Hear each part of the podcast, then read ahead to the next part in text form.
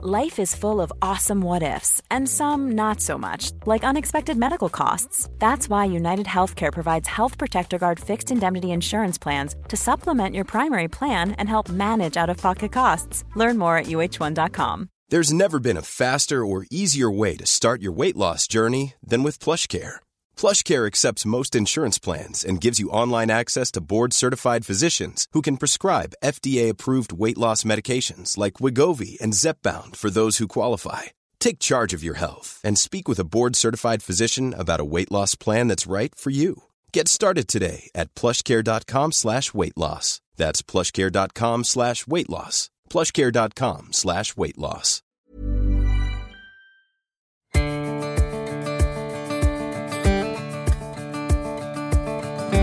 Well, welcome back to the Commons. Uh, I'm your host, Brian Phillips.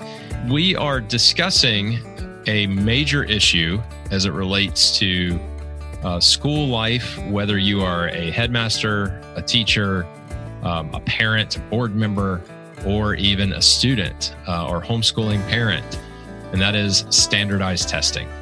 Joining me today is someone who has done a great bit of research and work in the field of standardized testing. Uh, I'm joined today by Jeremy Tate, the president and co founder of the Classical Learning Test. We just call it CLT around here, as I'm sure most of you do. So, Jeremy, thank you so much for joining me today. Thank you, Brian, for having me. Uh, it's it's wonderful to have you on. Uh, we're talking about a very big subject. Um, standardized testing is is really just sort of a way of life. Uh, Hmm. It's it's part of the landscape of American education. Um, I know I experienced it firsthand as a student, uh, going through grammar school all the way through junior high, which kind of dates me a little bit. Uh, middle school now, right? Um, high school, college, uh, or college entrance, uh, and many of us have seen our own children go through it, watching them either prepare for it or take their standardized tests and uh, at least for me, I have administered standardized tests as a teacher. And then as a, a headmaster or head of upper school, I received that big packet after it was all over with the results mm-hmm. and had to filter through and answer questions from board members and the headmaster and parents and students and so on. So uh, it it is um, absolutely filling the American educational yeah. landscape. Uh, but that's not always been the case, right?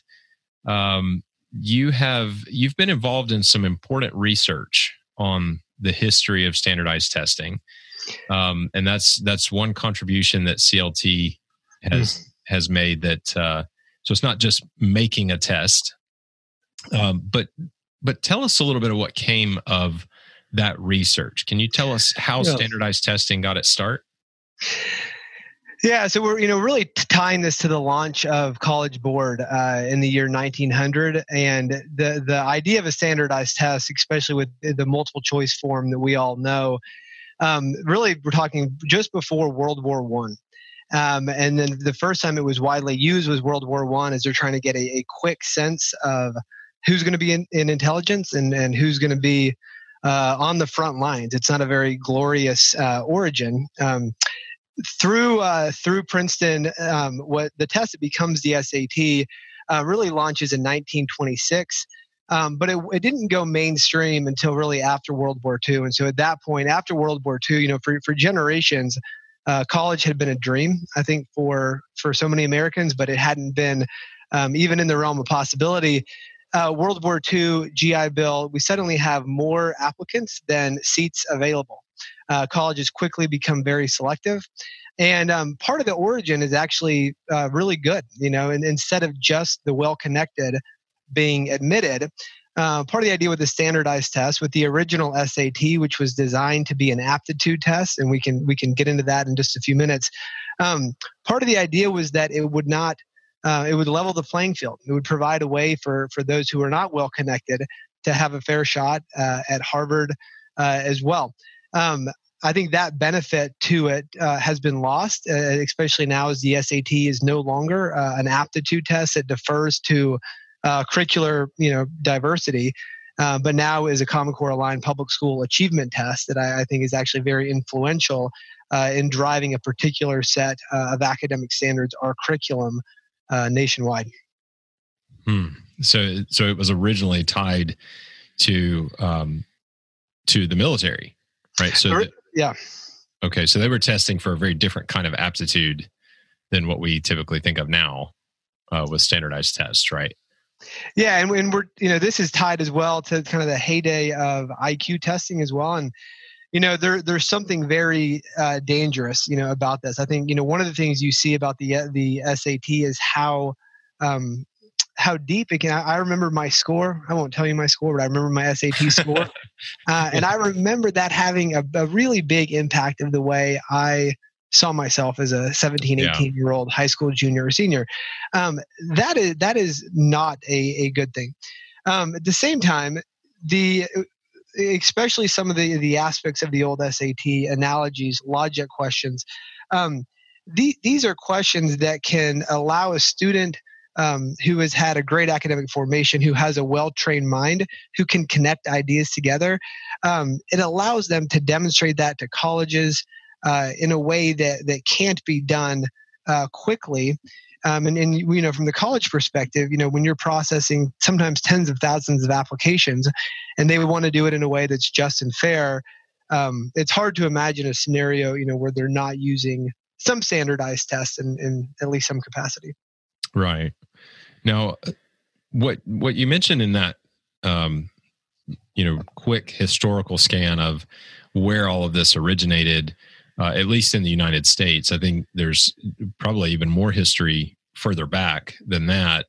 Um, but uh, now we've gone from standardized testing just for college admission to standardized testing really across the board and across all age ranges. Mm-hmm. Um, my my wife and I both were um, um, K through 12 school teachers for years in a classical school. Um, but now we homeschool our four kids. Uh, my wife does most of the heavy lifting there, of course. As does uh, mine.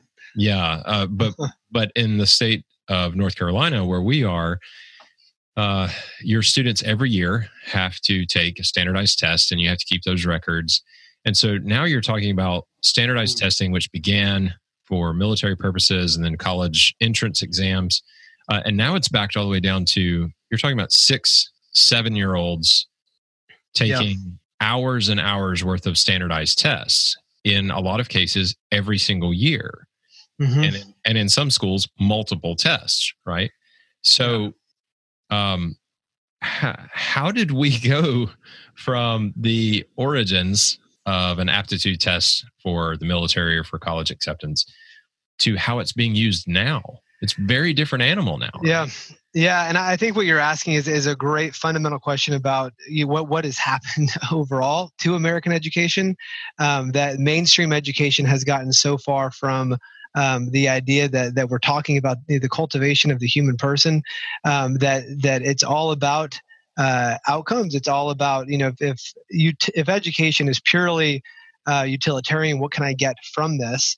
um, you know, it would make sense that we would we would look for more and more uh, of those kind of quantitative uh, results. You know, um, if the purpose of education is is you um, cultivate virtue in young people, that they become kind and empathetic and honest, um, then naturally we're not going to see this emphasis on standardized testing. And I, I think um, p- part of what we want to do at CLT is actually reduce the amount of standardized testing that kids are getting. Um, at the end of the day, you know, these tests at the state level with SAT, with ACT, um, it, it, it's almost impossible, Brian, to exaggerate the power and influence um, of these tests and driving curriculum. You know, I mean, when we get a chance, and you can imagine this, when we get a chance to sit down with the college and present, the first thing we always start off with is the very same hypothetical every time. We say, look, if if SAT and ACT were tests that required fluency with the Western canon, required the ability to read and understand philosophy, classical literature, ethical texts, religious texts. What would curriculum be like nationwide? If that was the SAT and ACT, and, and very quickly they go, oh, wow, it'd be totally, totally different. And it's true with any state required test as well. It's a way of controlling education. It's why both parties fight over it. Um, and it, it's going to take, uh, I think, an act of God for us to get out of this current situation uh, that we're in. And I think it's a reason too why parents are fleeing out of the away from the educational establishment, and they're going to uh, homeschool options. They're going to these great new classical Christian schools. Um, and I, I, think we're going to see more and more of this. That as the establishment um, becomes more and more desperate to to keep control, they're going to be they're going to double down on the testing. Uh, but I think we're going to keep seeing parents uh, that that want the best for their kids. They're going to keep fleeing away from it. Now, uh, um, so there seems to be at least an admission on the part of some of those that you've talked with that that the testing is driving curriculum, right? Yeah. It's determining curriculum.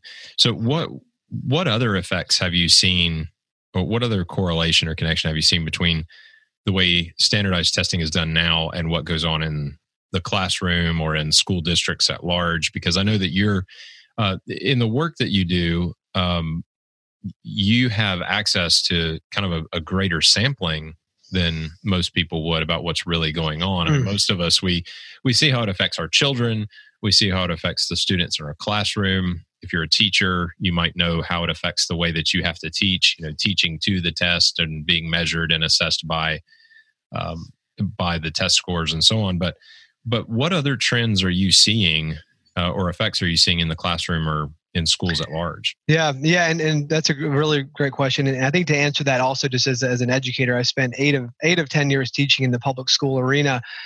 I think the number one problem in, in education right now is complacency among students. And when you got a, a curriculum uh, of every transcendental idea, every discussion of, of truth and beauty and, and why am I here, um, then students are bored. They should be bored.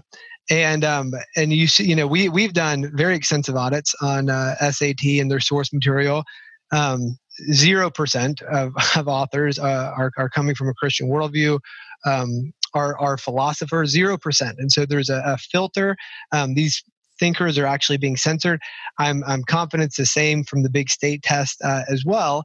And so, if it doesn't matter if a student, uh, you know, can read uh, religious texts, can read and understand philosophy, can read and understand ethical text, um, if that stuff isn't going to show up on a test, it's very unlikely that teachers uh, are going to focus on it much in the in the classroom as well. Um, and therefore, all of the great questions that were central to the very foundations of education in the West questions about existence, uh, a focus on astronomy, um, questions about the telos, the happy life, the good life. Um, those are all removed, and what you get instead, you know, of, of, uh, of undermining of the student that their their chief aim in life is to you know be a, a cog in a big economic machine um, then they have every every reason to be bored uh, and depressed, even out of their minds. And so, I think, yeah, this is very much uh, tied together, and uh, it's, it's part of what, what CLT wants to do by by getting in there, offering kids a better student experience, but also saying no. You know, 2,500 years ago. Um, the right questions were being asked. They actually knew a lot more um, about educating a young person and fostering wonder and curiosity than the educational establishment knows today. Which really, and this is not you know just CLT saying this. This is kind of almost mainstream criticism. The Atlantic wrote an article on this two years ago um, that almost every step from kindergarten now through 12th grade kind of crushes curiosity uh, and wonder, fascination with the world. Um, and it's absolutely tied uh, to standardized testing. Right. Right. I mean, you have, uh, in, and of course, some of this does vary by school districts or individual schools. Um, but uh, we're talking about big general trends here, of course. So um, I, I, know that there are end of class tests or, or EOCs, there are uh, end of grade tests, EOGs to determine whether students can move on. yeah. There's um, annual standardized testing, or uh, in some systems, it's like every every two or three years. Um, then you have the college entrance exams SAT, yeah. ACT. You've got AP exams, which are also standardized and are tied to college credit and college entrance. Um, and it, it, all comes back to uh, there. There are there are two main concerns that I have here, and and um, I you know, taught in classical schools uh, to high school students for um, over 10 years, was head of upper school. I still work with tons of, of classical schools around the country, but two main concerns. The the really cynical um frustrated part of me goes this is really about money. And, mm-hmm. and you mentioned that you know that it's it's part of placing students in the uh, as cogs in a giant economical machine. Um I, I don't want to put words in your mouth, so I'll just say all the ugly stuff. I mean, if if the college board, which produces most of these standardized tests, or a lot of them, can uh-huh. be considered a nonprofit, then all bets are off, right? Mm-hmm. I mean, because it's astronomical, you know, what they're raking in from these things. But the other part of it, the more um, pastoral shepherding uh, side of me as an educator, um, just I noticed this massive undercurrent of anxiety hmm. driving yeah. it all. Um, you know, I, I've can't tell you how many discussions I've had with students and parents, essentially trying to talk them off the ledge because they're so anxious about their test scores, about how it's going to affect their child's mm. future, and so on. And I know this is a tough question, but but how do we begin to combat that? Yeah. Um, what what would you say to parents and students who are facing all of this anxiety and fear that the world of standardized testing is causing? Hmm. You know, you know, Brian, if we could go back for just a second, uh, you mentioned money a minute ago, and I, I would love to address that head on. You know, that College Board, a company, a nonprofit, you know, they do 1.2 billion dollars per year. Um, currently, SAT and ACT are really fighting over big state contracts, which is why they're both Common Core aligned uh, assessments at this point. If you think about the history of College Board, 120 years, I, I doubt that any entity in American education or history has has done more to further the radical secularism of American education. And you think about what, what the collective Christian response has been on both the secondary side and on the college side. Um, it has been to simply write College Board big checks, right? Colleges do it to acquire names for direct marketing uh, from College Board. Secondary schools do it through testing, through PSAT, through AP. Um, and so it's an interesting dynamic here where um, College Board, I think, has done a lot to undermine uh, the value of Christian education. And at the same time, uh, Christians collectively continue to funnel hundreds of millions of dollars to College Board every year. And so um, I, I, certainly don't want to shy away from that this that argument or that thought that this this is about money. And instead of having this money in any way reinvested back into I mean, you think about what what could Christians do instead with the hundreds of millions that go to College Board every year? You could have a great classical Christian school in the heart of every inner city in America. Um, that would be a better use of the funds than what we're currently doing. Um, so, just just some thoughts about money. Happy to go back there in a minute. But the question uh, of student anxiety.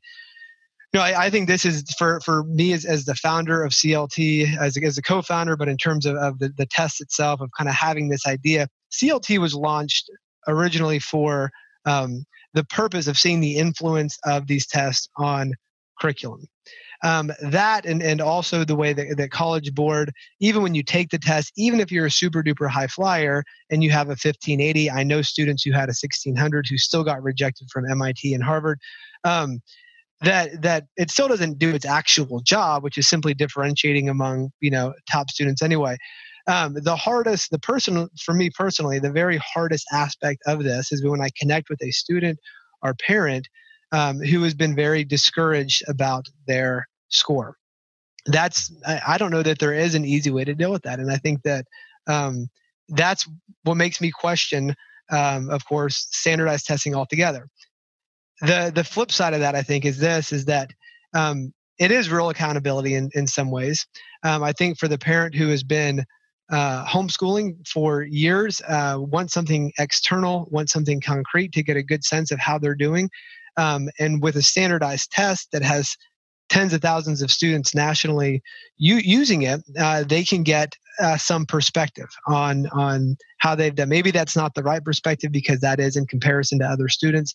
Um, so I don't know. I think over testing, of course, I think it kills everything that is good in, in education um, I think as long as companies like College Board and ACT exist, um, I, I am confident that CLT can offer something uh, a lot better. That's a better student experience. Um, and we do everything we can on our end to downplay the actual importance of the score. Um, you know, Brian, for the colleges, SAT and ACT, CLT as well are enrollment engines as much as tests. Colleges reach out to us almost every day, you know, wanting to connect with the kinds of kids who take the CLT. Well, those are typically great homeschool kids. They're typically kids coming from great classical Christian schools. These kids show up on campus regardless of their score uh, and they stand out. They lead debates, they lead discussions. Um, teachers go back to admissions and they say, "Where did you? Where did we get that student? This kid's incredible." And then admissions goes back to you know the Geneva School or Veritas, and they they want to recruit more. Um, so these students from the classical renewal movement now are showing up in waves. Uh, at colleges, and colleges are, are impressed and they want to connect with more of these students as well, regardless of, of the test score. So, you know, we I'm certainly very sympathetic to this the argument. I, I know the the damage that it can do. I think part of it is the parents' job to say, you know what, this captures something about this given moment, um, about where you're at academically. Um, much of the CLT can be prepped for in the same way SAT and ACT. Kids who read a ton, they do very very well on this on the verbal section of the CLT. Um, kids who don't read hardly at all uh, don't do well. I think part of it is just that hard feedback that's unavoidable. Uh, and then part of it, again, like you said, I think is uh, anxiety producing, and it runs the risk of of killing the very best aspects of education. And so, I personally, as, as the president of CLT, want to be all ears and listening to parents uh, and doing everything we can uh, to minimize uh, the kind of anxiety that this can produce when it is uh, when it can be such high stakes for kids. Right. I, I think if we if we understand um, just to kind of piggyback on what you were saying that uh, if we understand that standardized testing really it's a business and yes. it is a gigantic business right yeah, yeah. um, so given that you have to understand that when your child sits down to take um, one of the grade level tests uh, or you know if you're if you're worried about SAT ACT scores um, uh, then you have to understand that you're you're buying a product mm-hmm. and um, all the parents who have been convinced and students who've been convinced that I got to have you know 87 AP courses in order yeah. for my child to get into a good college you've you've just bought a product mm-hmm. right um, it's a sales pitch right? And you can look at any commercial for any product and know that one of the ways they want to sell you something is through fear, through anxiety. Yeah. If you yeah. don't buy this, then something bad will happen. Yeah. Right? I mean, it's a logical fallacy, mm. but we fall for it. And so uh, I think that's one thing that I would encourage parents um, to remember as well and and students too is that um, you have to you have to temper your expectation and you have to you have to really um, back off of the anxiety and fear because as you said this your test scores are basically a snapshot yeah right um, and that's even with a well done test mm-hmm. which um, you know frankly is assuming a lot in the world mm. of standardized testing right but even if the tests were really well done, it's a snapshot. It's not mm-hmm. the rest of your life. It's not a measure of who you are as a person. Um, yeah. and it's certainly not a measure of, you know, the growth of a soul and wisdom and virtue. Yeah. So, uh, but I, I think all of that is very helpful. I mean, we have to have to really um, rid ourselves um, of this anxiety and fear that drives so much of this. Um, so yeah. that's sort of some counsel to to parents and students. But given, uh, as you said, you you work with a lot of colleges, you have contact with a lot of colleges, you have a lot of contact with uh, headmasters and yeah. um, schools around the country. So let me give you an opportunity to speak directly to school leaders who might be listening as well. Um, hmm. Because they're they're involved in making a lot of decisions when it comes to standardized tests and the way that uh, you know which ones their students will take, how often, and so on. Um, so, what do you? What advice would you give to school leaders um, as they're navigating through these waters and guiding uh, parents and students through standardized testing? What can they do to make things better? Yeah, yeah. Thanks, Brian. And one more um, comment with with anxiety. One way that, that we try to address this through through setting up our platform, and we have some parents who take advantage of this. Um, students don't ever need to know their actual score. Even CLT students, a parent can, um, especially for our CLT 10, which is our alternative to the PSAT. Um, parent can register the student, administer it to them, um, and the the score itself can be kept out of the um, line of vision of the student entirely. Uh, and that's something, you know, I, I do webinars quite a bit with parents and try to just let them know all the options they have. And, you know, for some kids, if it's going to be this tremendously discouraging point that's just going to breed more anxiety, um, we wanted to set things up in a way that could keep the score uh, from them at all, but may still be helpful to the parent in identifying what do we really need to work on at home. Um, and so still provide pass on the value without without passing on the anxiety uh, yeah, is part of our goal.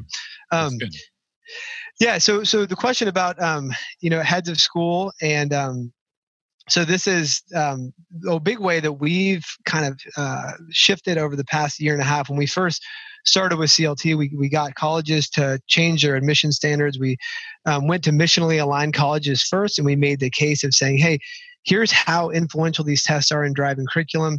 Um, got a few colleges to adopt, and then and then word started to spread very um, slowly at first um, about CLT as a third option, um, just directly to students. Over the past year and a half, what we're doing is working directly with with heads of school, and they're using this the test in this dual capacity. Of one as an internal metric for academic progress. And so um, when I was at a secondary school, I remember the day very well every year when the PSAT scores would come out. And um, our school would, would use that uh, to get insight into the, the student body, into you know potential um, for for different school students in terms of scholarships, but it wasn't showing um, anything about the things our school cared about most. And so I think because the CLT specifically has passages um, drawing from classical literature, philosophy, religious text, uh, logic on the math side, uh, that we're able to to to, pa- to pass on something that's helpful to the head of school um, that has nothing to do with the college entrance exam. For them, it's simply a, an added benefit uh, that they can use it in that capacity as well. Um, and what we say as well, you know, the first time head of school say, you know what, we we realize that that schools are very data driven. Um, they want insight into their their students and um, and so we offer it for free for the first year. Try CLT out. Let us know if we've been able to um, show you something about your school you didn't previously know. If it's helpful, use it again in the future. If not, you know, no worries at all. So, um, so we we have more and more secondary schools that are, are reaching out to us, especially as more colleges come on board. And that's one of the ways we really want to be uh, of service. Let them offer the test to their kids in school, um, two hours, same day results. Um, they get all the analytics the same week for the heads of school, whereas a lot of these testing companies, it's three or four months sometimes where they get any of the insight. And you can imagine at that point when they say, oh, wow, we're having, we need to do some serious work in, in geometry. If it's three or four months down the road, it might be summer break already and it's kind of a mute point. Right. Right. So, um, now let's let's transition into um, kind of ending on some good news uh, ending on mm-hmm. a, a, positive note or ending with some good news, I should say. yeah. um, so, what trends are you noticing? Any, any encouraging trends or shifts that you're noticing in the world of standardized testing? You know, there, has been huge uh, changes, and I, I, think College Board, to their to their credit, I think has um, is doing everything I think in their power right now to um, address some of the historic problems. So I, you know, mentioned early on that that the original um, one of the benefits, you know, right after World War II, was that it was it was trying to level the playing field of saying, you know, it's not just going to be the well connected anymore that get into Harvard, um, but we're gonna we're gonna try to use something that levels the playing field. Um, as it's been demonstrated over time, you know, that these tests often uh, perpetuate um, the existing discrepancies between uh, different different demographic groups. You know, one of the big criticisms is that it, it keeps those, uh, you know, in power and power, and, and, keeps those who are on the outside on the outside. Um, College Board has done a lot uh, recently, I think, to um, address address those issues, and um, especially I think with with the test optional movement, there's 800 colleges now that are not requiring a SAT or ACT score for admission. I think that's good news. Um, CLT, we love the test optional movement. And for a lot of students, um, submitting a score is a great way to put your best foot forward to a college. Um, for some students, that's not your best way to put your best foot forward um, and to, to communicate something about uh, what you can do or your academic formation. And so I think we're a little weird as a, as a standardized testing company that, that wants to see the test optional movement grow. Um, I think that's partly our commitment to not wanting to be a source of anxiety for students. Um, we absolutely feel like uh, we can be the best way to to showcase the academic ability of a lot of these young people coming from these great classical um, schools. But I think that's a, a really encouraging uh, sign as well. Um, the other one I wanted to mention, Brian, and this I think solves a problem that's been present for a long time is is writing. And so um, I, I, look at the writing at some of the students uh, that have been submitting essays already, and I'm blown away. I think that they're doing postgraduate uh, level writing as juniors and seniors in high school. Um, these kids coming from from these classical schools, what we have done on the CLT is we, there's an optional essay, but we never grade it. We never grade it. So College Board, ACT, they grade your essay. Uh, we've read that on average, an essay gets about 30 seconds. Um, so they're not grading it really well or very thoroughly. Um, but what we do instead is we, we allow the student to send the um, their, their, their response along with the essay prompt directly to colleges. And that way, the admissions office gets a real sample of student writing. And so the problem, you know, especially with selective colleges over the past 20, 30 years, is that um, you know, for this the the essay, everybody knows that you know students are having tutors and parents.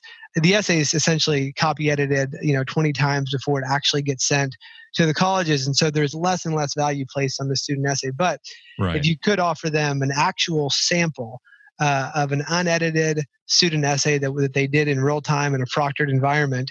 Um, that's something that that we're really excited about. We just rolled that out this past year. Um, the colleges have been excited about it. The students have been excited about it. I think a lot of these kids are excited to show off uh, their writing ability. Um, and so that's been fun, and it's something that you can only do with with technology. And so there's really no way, apart from being on a online platform, that you could have this system where kids are you know, and then they can actually go back. They can look at their essay. If they like it, great. It's entirely under their power to to send it to colleges or not. Um, but we're hearing a lot of great things, both from the colleges and the students and the parents right now about uh, this new opportunity to show off uh, their writing skills. That's great. Those are very encouraging trends, um, and I think that's a great resource that you're giving to uh, students who are taking the the CLT to to help help them stand out a bit from uh, from the rest of the the crowd. Um, Jeremy, thank you so much for joining me today. This uh, this has been very informative uh, from the history and development of standardized testing to you know what's going on now, and then how we react to it. Those of us in the, the world of classical education, uh, whether we're in schools or homeschools, um, sometimes it's hard to know our place in all of that and how to respond to it. And, and so this has been really encouraging, really helpful. Thank you so much for the work you're doing. And thank you for joining me today. Yeah, thank you, Brian, for having me. I, I think uh, I'm a huge fan myself of, of CiRCE podcast, and uh, I think the last one I listened to was you and Matt Bianco and Andrew talking about feelings uh, in stories, uh, which I, I, think is actually far more interesting than standardized testing. So, thank you as well for for the great work and just uh, how how supportive CiRCE has been uh, to CLT over the past couple years. So, thank you. Oh, absolutely, thank you, Jeremy.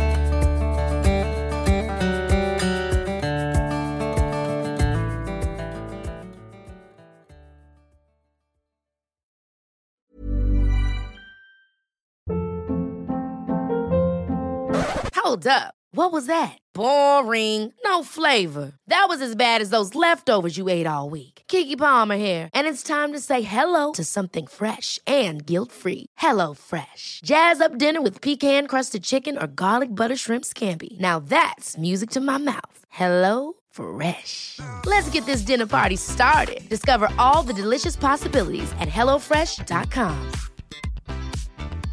Mom deserves the best, and there's no better place to shop for Mother's Day than Whole Foods Market. They're your destination for unbeatable savings, from premium gifts to show-stopping flowers and irresistible desserts. Start by saving 33% with Prime on all body care and candles. Then get a 15-stem bunch of tulips for just $9.99 each with Prime. Round out Mom's menu with festive rosé, irresistible berry chantilly cake, and more special treats. Come celebrate Mother's Day at Whole Foods Market.